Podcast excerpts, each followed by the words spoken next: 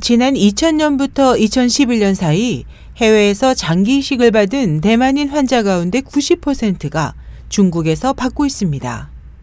수억 원에 달하는 큰 돈과 출처가 불분명한 장기, 수술 후 감염 등의 리스크를 무릅쓰면서도 환자들은 중국에서의 장기 이식을 택하고 있습니다. 미국 NTD TV 방송은 중국에서 이식을 받은 대만인 환자 가족을 인터뷰해 중국에서의 장기 이식 실태를 전했습니다. 보도에 따르면 중국에서 이식을 받은 한 대만인 환자 A의 가족은 최초로 접촉한 것은 리라고 하는 의사로 장기 이식 외래 진찰부 주임이었다. 당일 입원하라고 했고 바로 1년의 검사가 시작되었다고 말했습니다. 고령의 간경변 환자 A씨는 중국에서 일하는 대만인 기업가에게 의뢰해 장기 이식에 관한 정보를 모았습니다.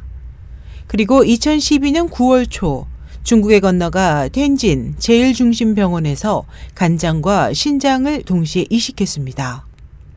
A씨 가족은 처음에는 간 이식만 예정했지만 의사가 나중에 신장도 이식할 거라면 한 번에 해버리는 것이 좋다고 말했다고 전했습니다. 마치 자동차 부품을 교체하는 것처럼 의사는 환자에게 간장과 신장 동시 이식을 추천했습니다. 대부분의 국가에서는 동시 이식할 수 있는 간장과 신장 기증자를 찾는 것은 도저히 불가능하지만 A씨는 중국 병원에서 불과 1개월 만에 적합한 기증자를 찾았다는 연락을 받았습니다.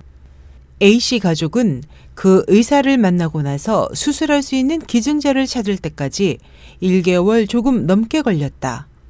자세한 것은 알 수 없지만 데이터 뱅크가 이미 있기 때문에 기증자가 나타나면 적합한지 금방 안다고 설명했습니다.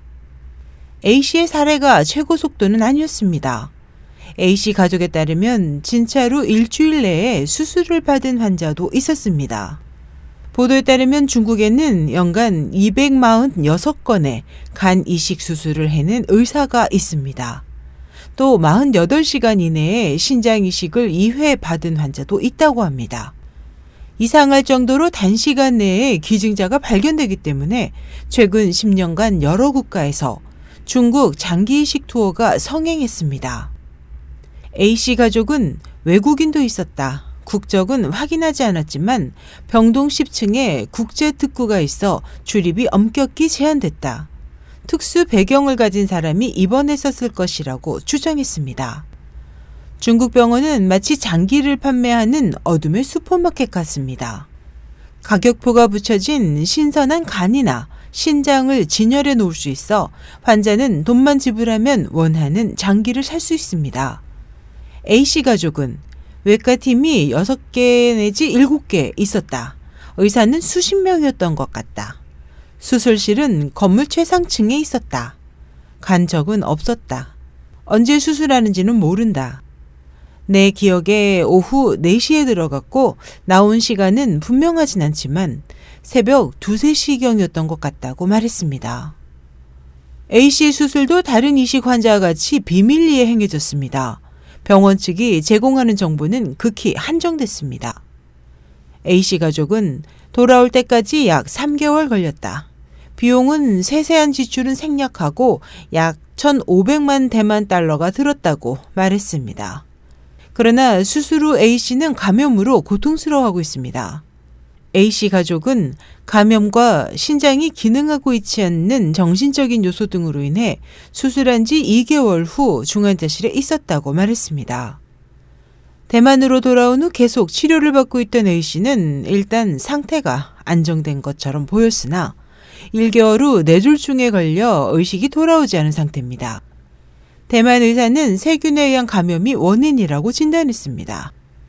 출처가 불분명한 장기 매매, 의학윤리 포기 등 최근 발전하고 있는 중국 장기 이식 산업의 배후에는 폭리를 취하기 위한 흑막이 존재하고 있음이 점차 밝혀지고 있습니다. 중국의 장기 남용 문제는 환자와 그 가족, 의학계뿐만 아니라 전 인류의 도덕과 양심을 시험하는 시금석인지도 모르겠습니다. SH 희망성 국제방송 임소연이었습니다.